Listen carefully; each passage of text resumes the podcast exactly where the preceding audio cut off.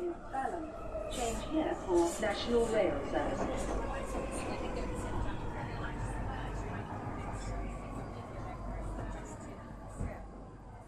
Bine ai revenit în stația Londra. Eu sunt Manuel Cheța de la manuelcheța.com și tu asculti podcastul Un român în Londra. Suntem acum la episodul 244 denumit American London Dream. În acest episod vreau să vorbesc despre lucruri de descoperit prin Londra, sfaturi practice și despre ultimele știri.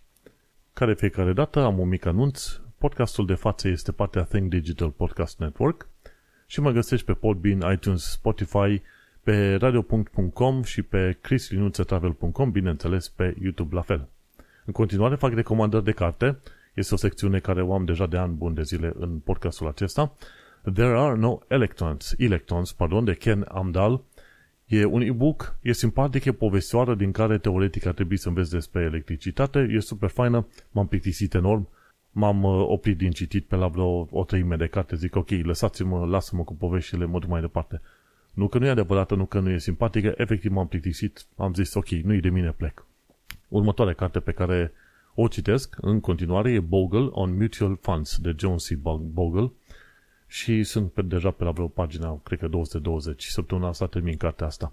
Și am început săptămâna asta o nouă carte, un e-book de pe telefon numit The Brain, The Story of You, de David Eagleman.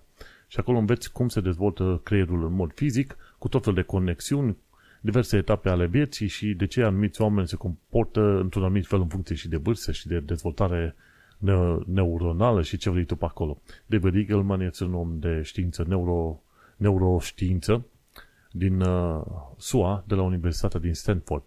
Și chiar la un moment dat, printre cazurile astea extreme de oameni care n-au avut o dezvoltare a creierului cum trebuie, sunt chiar și copii adoptați din România. Efectiv, dă clar cazul României după căderea comunismului, cum au venit oameni din vest, au, au uh, adoptat copii și s-au dus și au verificat și într-adevăr din cauza faptului că erau ținuți în, ca niște animale în cuștile alea, n-au reușit să se dezvolte foarte bine, iar unii copii au avut, uh, să zicem, uh, retard în dezvoltare, care i-a afectat efectiv toată viața. România este dată ca exemplu și bineînțeles negativ acolo, ca să nu mai zicem, a evoluat de atunci, dar uh, e, face parte din istoria tristă a României, ca să zicem așa, inclusiv într-o carte de neuroștiințe.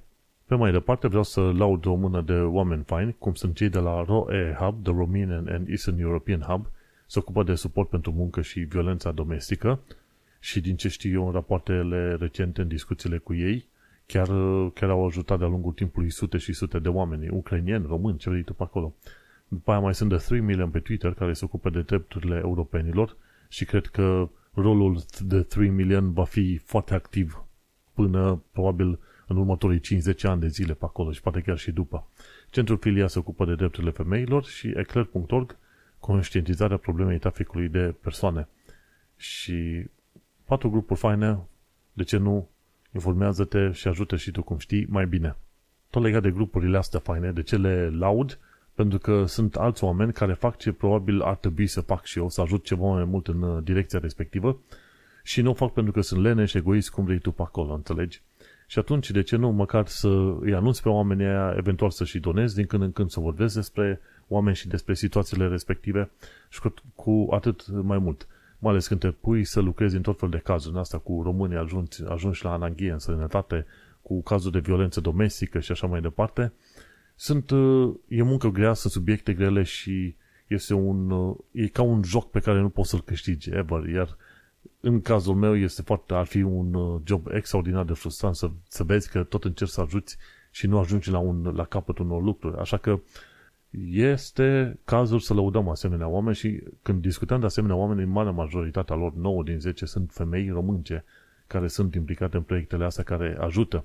Bărbații sunt în mare parte cumva absenți în tot, în tot cadrul ăsta, uite cum sunt și eu și mulți alții, absenți și de ce nu măcar să conștientizăm, să trimitem mai departe informația, eventual să trimitem și noi o donație și așa mai departe, poate, poate se vor face ceva lucruri mai bune.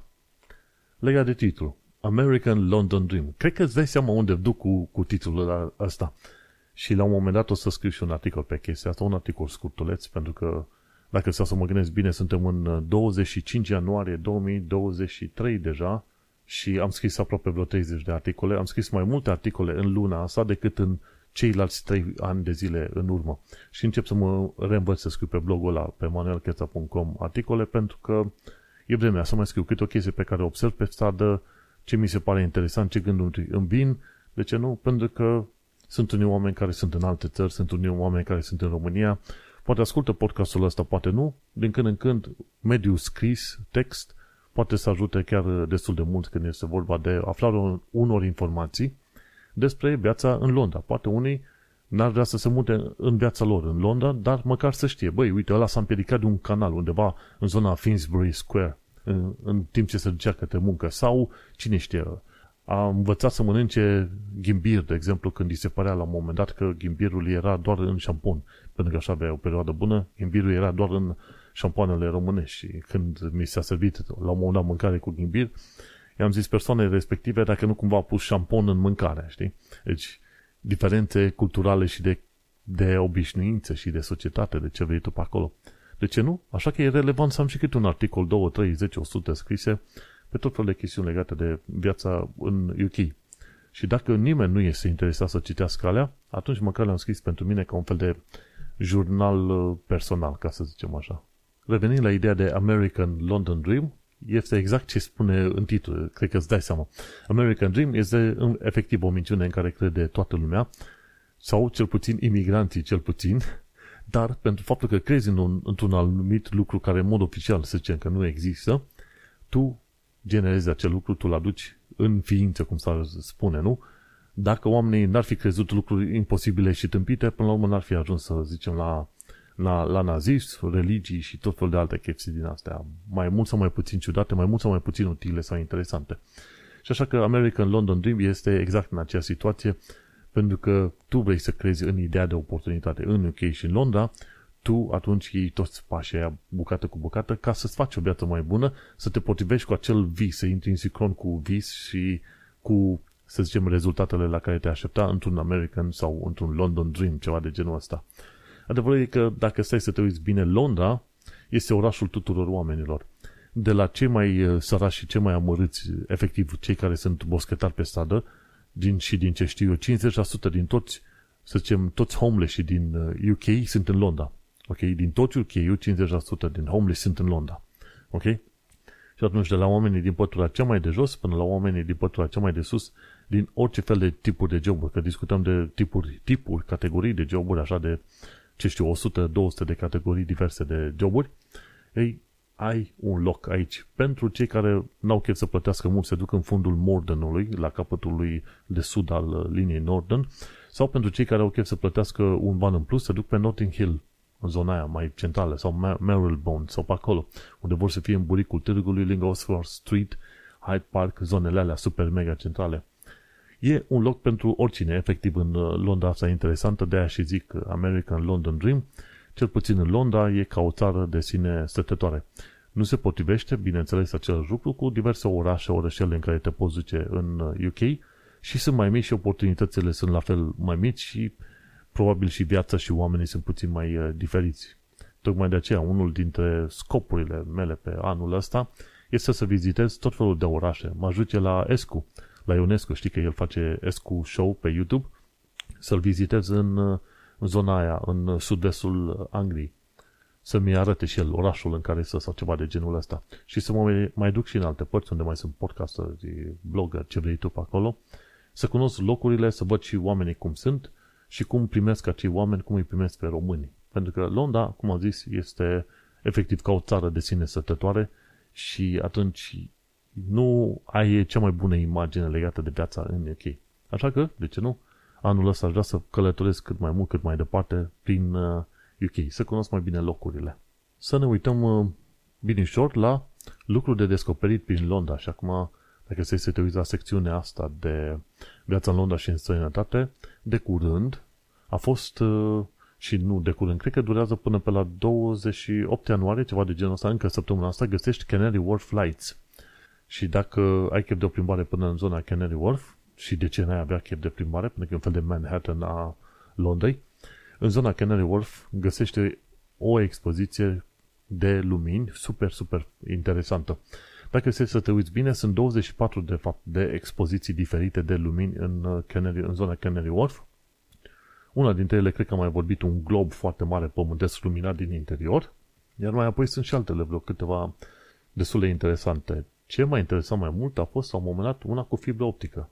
În expoziția respectivă, în care am reușit să stăm vreo 2-3 minute ieri, pentru că era chiar la finalea, finalul de, să zicem, de program, în expoziția respectivă sunt foarte multe fire din asta de fibră optică care vin din taban, extraordinar de multe, cred că sunt vreo 1000-2000 de asemenea fire.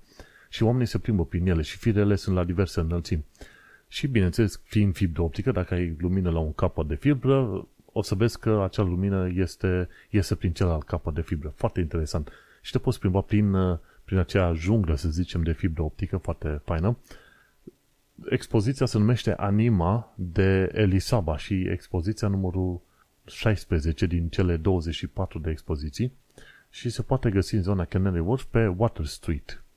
Și tot în zona aia găsești la un moment dat e Union Square, chiar în zonă, și e la un moment dat un toroid din asta luminos și pe aia mai, este, mai sunt și bănci, bănci din astea luminate. Zici că sunt niște piese enorme de Lego luminate.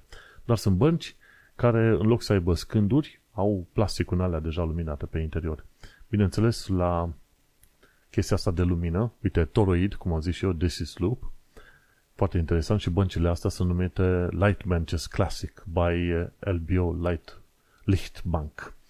Ce mai poți găsi foarte interesant ca jocuri de lumini e în zona Jubilee Park și chiar acolo o să vezi și apa fiind luminată, pentru că sunt un fel de un fel de pârâu din asta artificial făcut în Jubilee Park și sunt și câțiva pomi luminați așa multicolori. Și cam astea mi s-au părut chiar foarte interesante. Cei de la londonis.com au lăudat până la urmă și alte chestii interesante, genul expoziția numită Permafrost, în care efectiv au creat, să zicem, niște maimuți din sticlă și luminați în interior, care acest permafrost ar trebui să fie probabil prin zona Cabot Place, de fapt nu Cabot Place, ci mai departe, dacă să să te uiți la Westferry, Westferry Circus, înspre, efectiv, Canary Wharf Pier, unde vine unde vin vapoarele. De la Cabot Place te duci pe mai departe către Tamise, efectiv, pe linie drept, dreaptă. Oricum, dacă nu ai altceva de făcut, Canary Wharf chiar este un loc de vizitat. Cât de des poți tu? Are vreo două mall-uri. E mall de, de la Jubilee, Jubilee Mall, și pe aia mai e mall de la One Canada Square. Foarte interesant. Și cam asta cu jocurile de lumini de la Canary Wharf. Acum, dar fiindcă este anul iepurelui, anul chinezesc al iepurelui, se pot descoperi 12 iepuri prin Londra. Cei de la London sunt întotdeauna pe, pe fază, ca să zicem, cu tot felul de chestia asta. Când este vorba de 12 iepuri, e vorba și de iepuri găsiți la, la tot felul de ferme din asta, plus uh, sculpturi, picturi, ce vrei tu pe acolo. Cei de la londonist.com, dacă nu te-ai înscris, înscrie-te, dacă îți place, au întotdeauna chestia asta pe, pe fază, ca să zicem. Poți să găsești iepuri pe bune, live rabbits, și te poți duce la uh, marginea Londrei. Ei n-au dat ceva foarte exact, în afară de, ce știu, Corams Fields in Bloomsbury. Și dacă te duci în Corams Fields in Bloomsbury, o să vezi și iepuri pe viu acolo, foarte simpatici, cum dorm iepurii aia foarte uh, leneși. În Hyde Park, undeva pe partea de vest, ca să zicem așa, către palat, încolo, dacă să să mă gândesc bine, găsești iepurii lui Peter Pan. Și înspre Kensington Palace, cum te duci acolo, și bine, nu te să ajungi la Kensington Palace, te duci pe Serpentine, pe apă pe acolo, și undeva pe la mijlocul parcului Hyde Park găsești Peter Pan statue și la Peter Pan statue, prin zona respectivă, trebuie să ai și niște, găsești niște iepuri. Deci ăștia, cum am zis, de la London sunt foarte pe fază, găsești iepuri la Peter Pan statue. E mai apoi Peter Rabbit, care este, ca să zicem așa, în zona Willows Activity Farm. Acolo sunt tot fel de evenimente din asta, mini teatre pentru, pentru copii și acolo găsești acest uh, Peter Rabbit. Rabbit Woman și Dogman, femeia iepure și Dogman. Și chestiile astea sunt uh, niște sculpturi foarte interesante, făcute de Gilly și Mark. N-am auzit de ei, dar îi găsești în Spitalfields Market. Și în Spitalfields Market ăștia Rabbit Woman și Dogman stau cu cafelele în brațe. Foarte interesant. Uh, White Rabbit este o placă în zona uh, Guilford Street, pe acolo. Și asta este dedicat uh, Wing Commander Yeoman, Secret Agent, Codename, White, code, Codename White Rabbit. În Londra, dacă să să te duci foarte bine, să te uiți pe clădiri, în mod sigur vei găsi o placă în asta albastră cu un om care a făcut ceva la un moment dat. Și Wing Commander ăsta a fost un agent secret cu codul de nume White Rabbit. și altă chestie foarte interesantă, ce mai poți găsi la un moment dat, este Bugs Bunny. Bugs Bunny este o sculptură în asta din metal și îl o să recunoști foarte ușor în zona Leicester Square. Leicester Square mi se pare că e chiar foarte aproape de, dacă să mă gândesc bine, în zona Soho, pe acolo, Leicester Square, și sunt tot fel de cinemauri și e într-o grădină și o să-l găsești pe Bugs Bunny chiar pe acolo cu Morkov și fiind, uh, făcând pe șmecherul pe acolo. Deci e... Ce o să mai găsești la un moment dat e street art rabbits. Sunt în uh, mai multe locuri în care sunt picturi pe case, ca să zicem așa.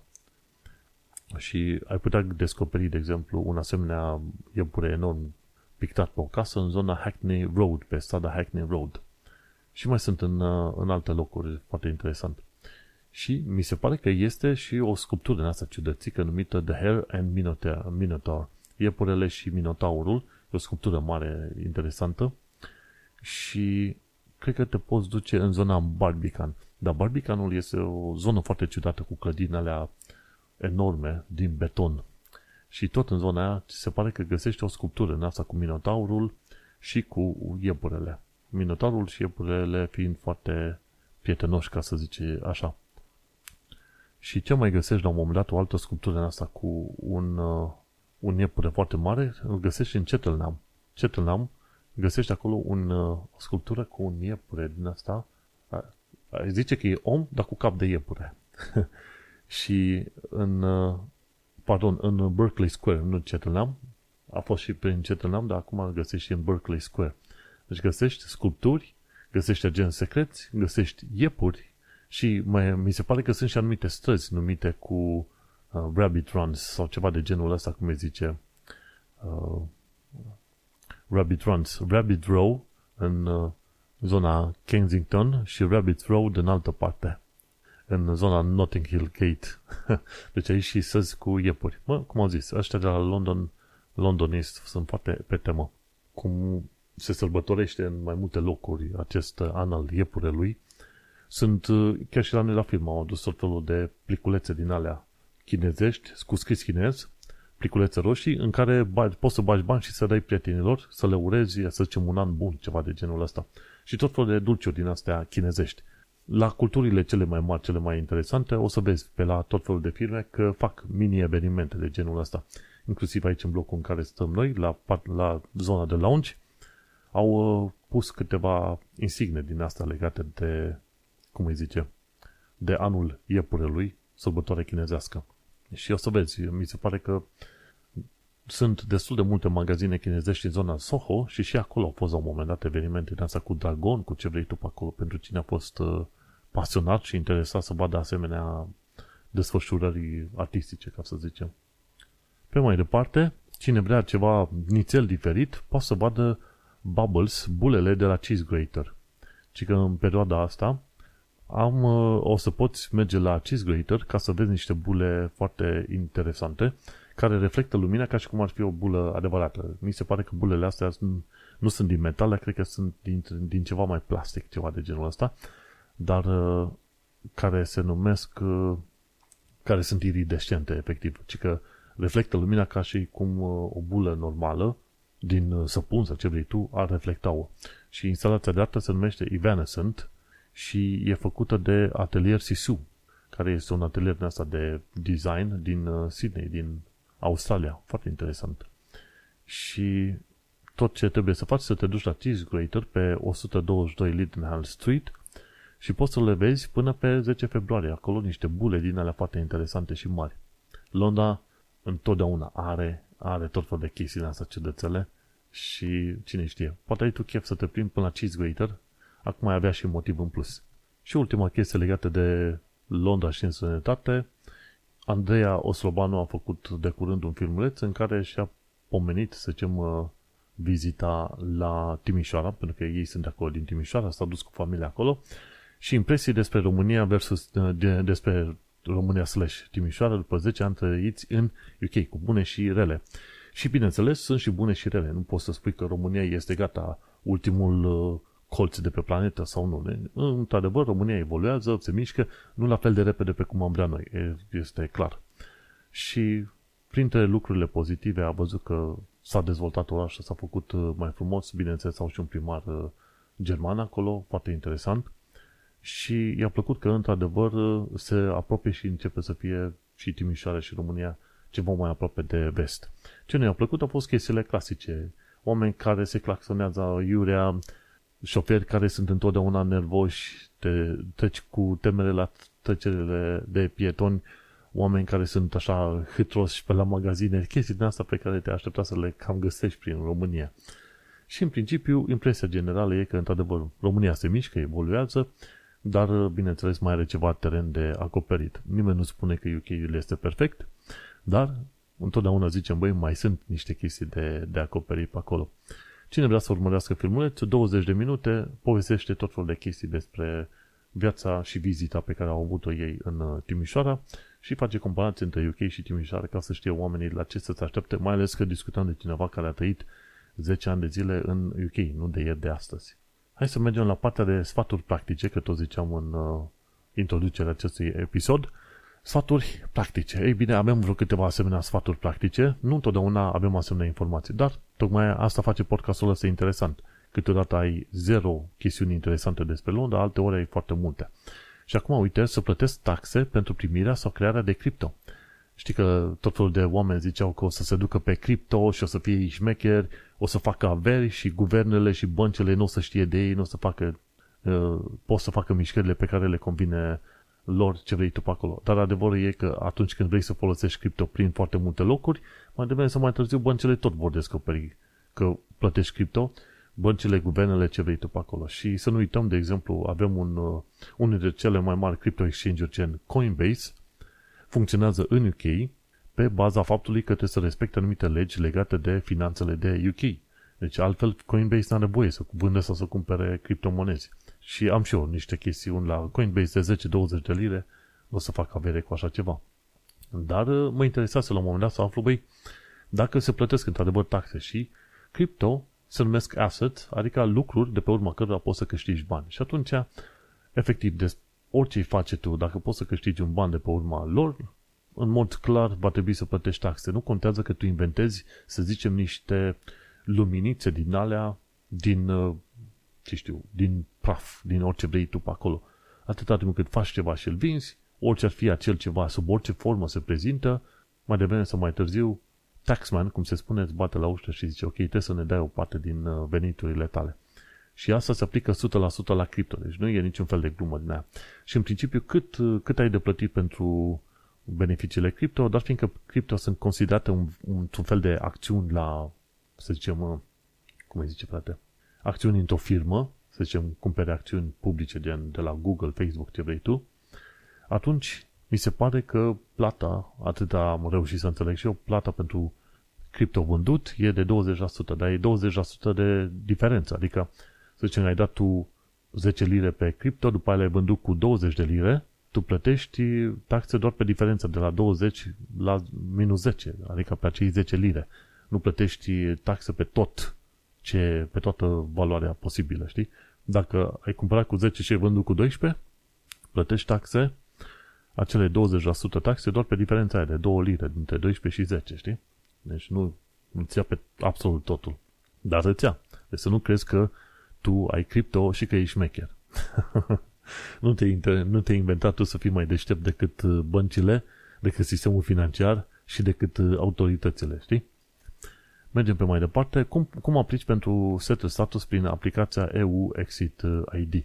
Și este un filmuleț făcut de curând de către, nu chiar de curând, ci ca cu 4 ani de zile, de către cei de la Free Movement. Și l-am pus aici în link și efectiv, în principiu, când aplici pentru setul status, că e pre-settle sau setul status, sunt doi pași mari, două bucăți mari, două părți mari, ca să zicem așa.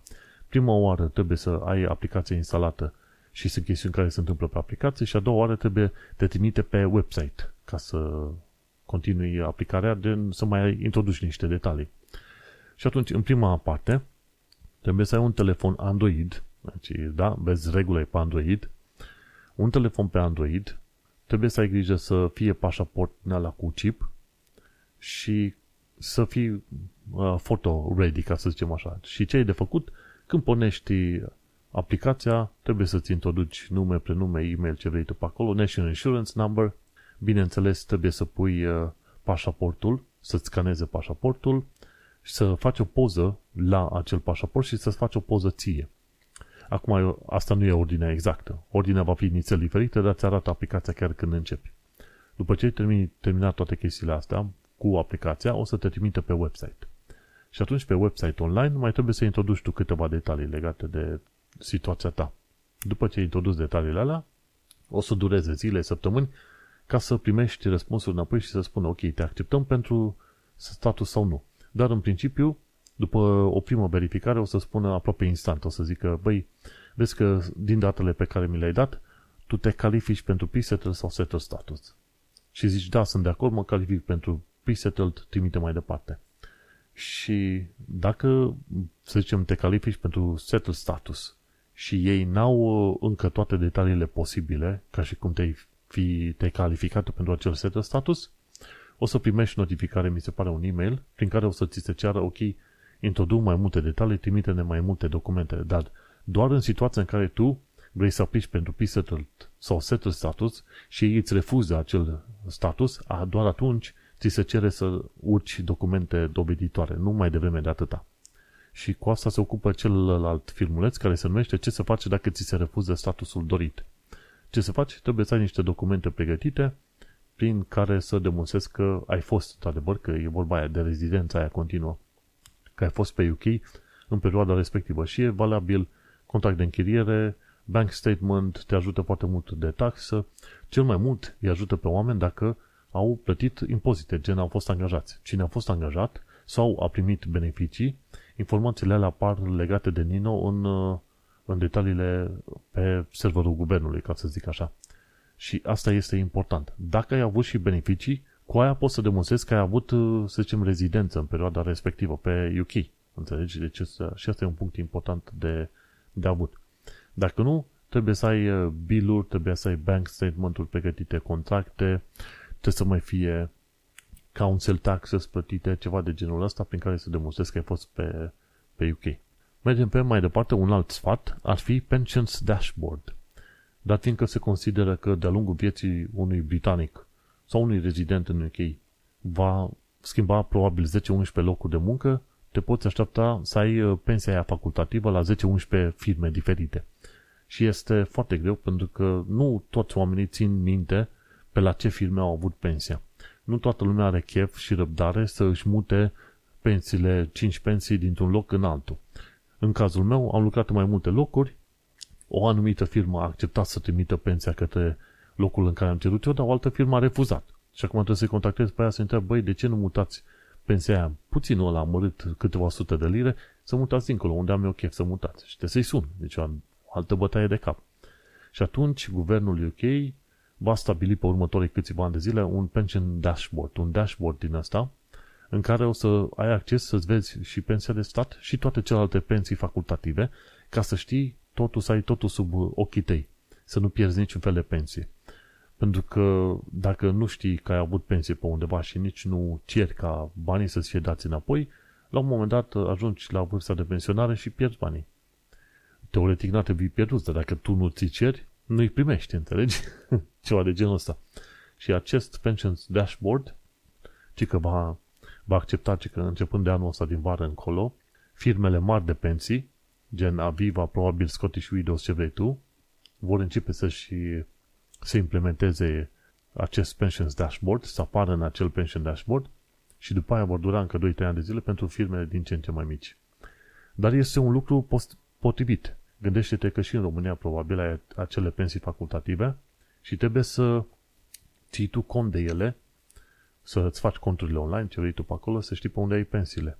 Și ar fi bun și în România un asemenea pension dashboard în care să ai un singur website în care te bași și zici, uite, am pensii la tot, Aviva, ING, ce vrei tu pe acolo și nu-ți mai bați tu capul să te loghezi în 7000 de website-uri, să ții cont, ok, ăștia investesc pensia mea bine, uite că crește și ce se întâmplă și cât pot să primesc înapoi la final. Deci e o idee foarte bună. Pensions Dashboard, abia așteptăm să se implementeze. Și o chestie interesantă, pentru cei care au fost de mai mult timp aici, ce în 10-20 de ani de zile și au copii născuți între 2002 și 2012, adică au copii cu vârste între 12 și 20, cam acolo se aplică, ci că trebuie să verifice ce uh, bani sunt în Child Trust Fund. Guvernul UK a deschis asemenea conturi în care a pus 250-500 de lire inițial acolo. Și asta se pare. Deci undeva în 2002 până în 2012 s-au deschis asemenea Child Trust Funds. Acum, din filmulețul respectiv, n-am înțeles dacă într-adevăr guvernul UK deschide în fiecare an asemenea conturi în care pune niște bani de întrajutorarea copiilor. Acei bani nu se pot lua până la vârsta de 18 ani de zile, deci îi pui acolo în fondul, în fondul respectiv și atunci mi se pare autorităților, firmele care au acel cont, sunt obligate să investească, să reinvestească bani în așa fel ca după, ce știu, 10, 12, 15 ani de zile, din 250 de lire să fie 1000, 2000 de lire pe acolo, ceva de genul ăsta. Așa că, uită-te bine dacă, într-adevăr, guvernul UK a setat un Child Trust Fund pentru tine și mi se pare că se poate verifica pe site-ul uh, GovUK. Mi se pare că trebuie să introduci tot felul de detalii. Online form, tu trebuie să ai government ID, știi, și poate să mergi mai departe, știi? Foarte interesantă fază, dar uh, mai vedem. Dar asta e ideea. Și ce poți face cu acel trust fund? Poți să-l trimiți și către un junior ISA. Deci din trust fund poți să iei banii aia să-i transferi către, către junior ISA. Și este un lucru bun, pentru că până pe la 18 ani de zile poți să aibă acei copii niște bani în buzunar să-i ajute, ce știu, cu facultatea sau alte chestii de genul ăsta.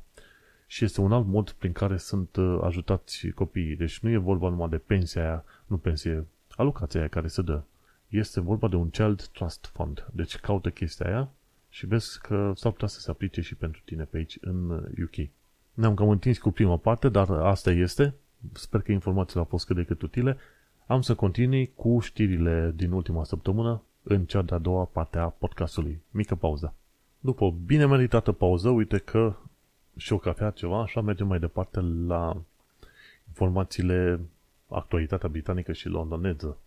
Ce am aflat de curând de la doctorul John Campbell este că COVID-ul ăsta există foarte mulți morți în exces în toată Europa, nu numai în UK.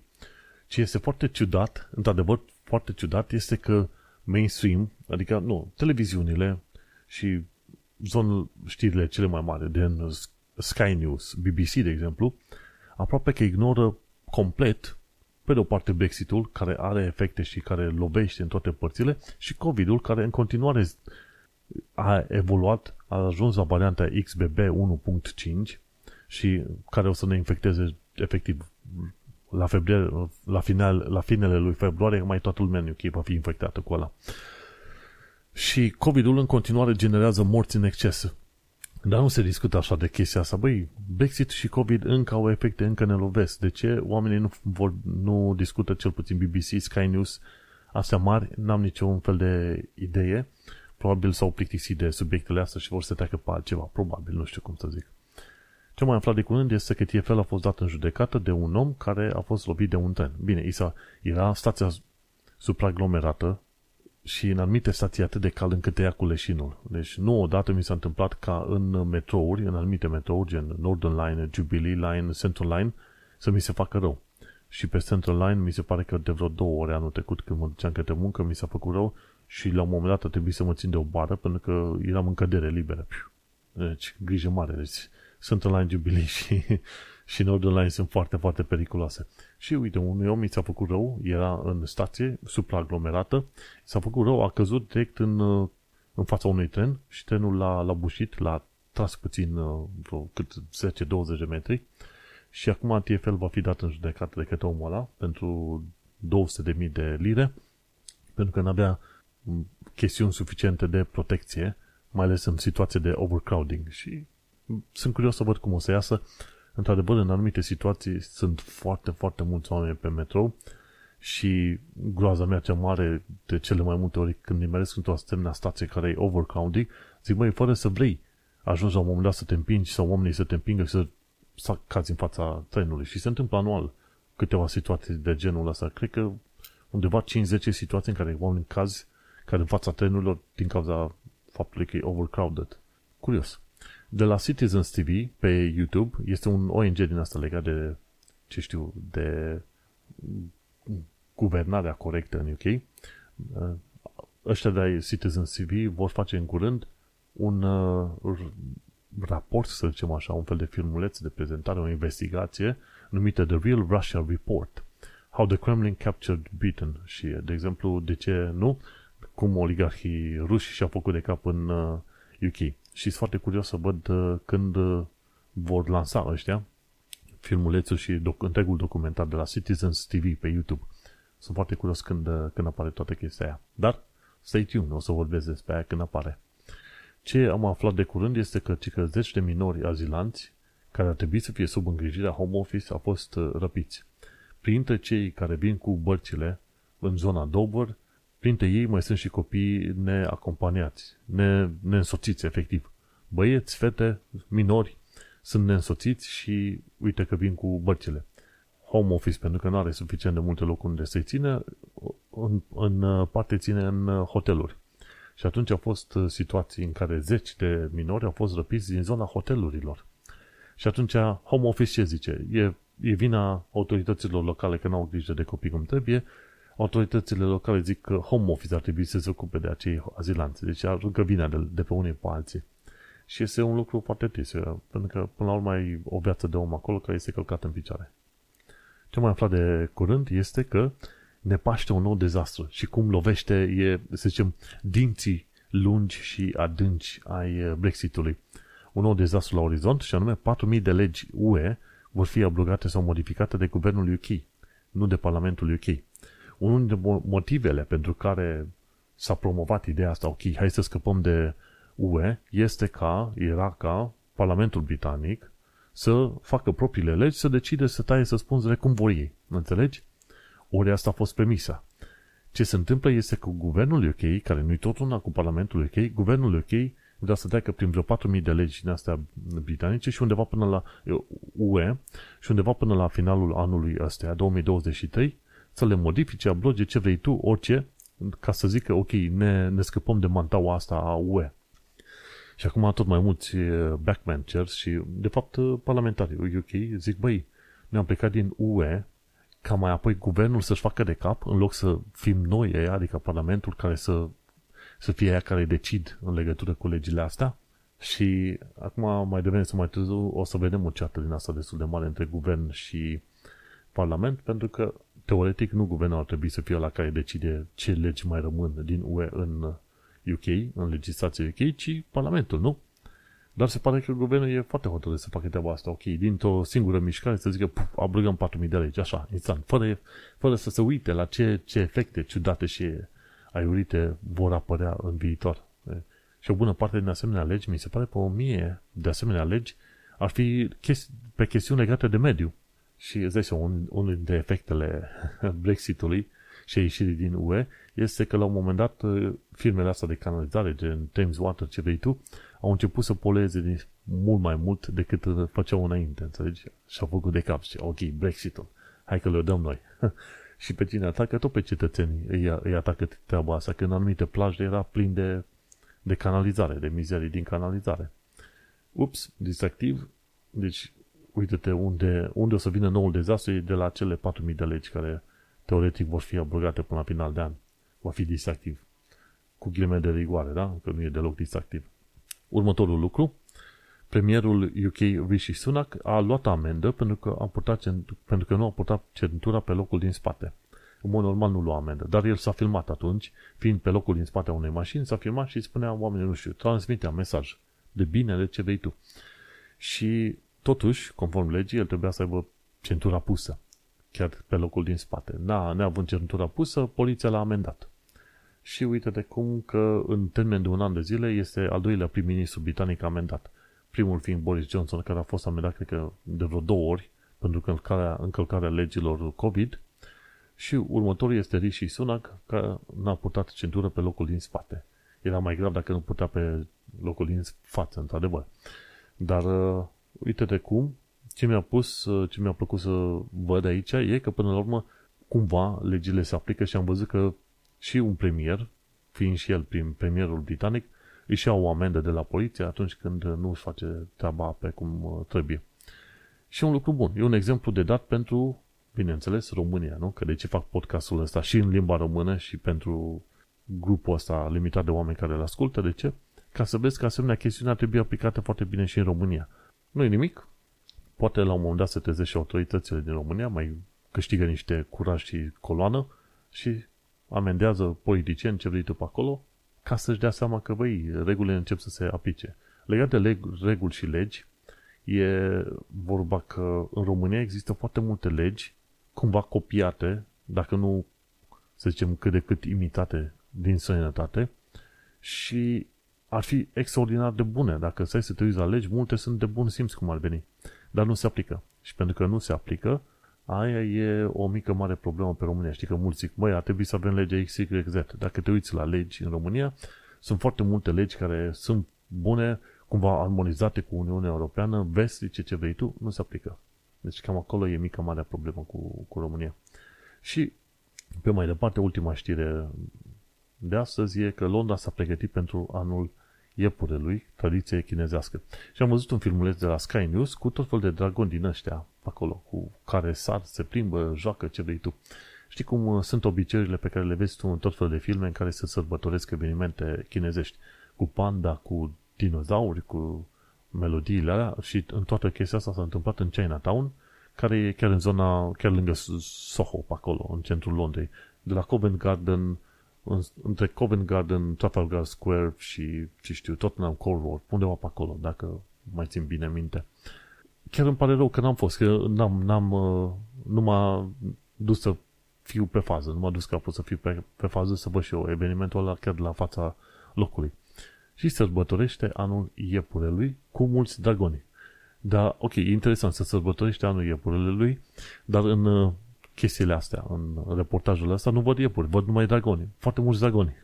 Unde sunt iepurii, prietene? Vreau să văd iepurii. În fine, poate o să mergem și noi pe acolo să vedem uh, cât de cât uh, ce chestiuni festive au pus în zona Chinatown în Londra. Și cu atât uh, am terminat cu actualitatea britanică și londoneză. Sunt multe alte lucruri de povestit, dar probabil mai povestim gen de NHS, de alte chestii de genul ăsta în episodul viitor. Uite-ne la final de episod. Mersi fain că ai ascultat. Ne auzim în episodul viitor. Sunt Manuel Cheța de la manuelcheța.com. Noi am ascultat acum episodul 244 denumit American London Dream. Ne auzim pe data viitoare. Succes! Change here for National Rail Services.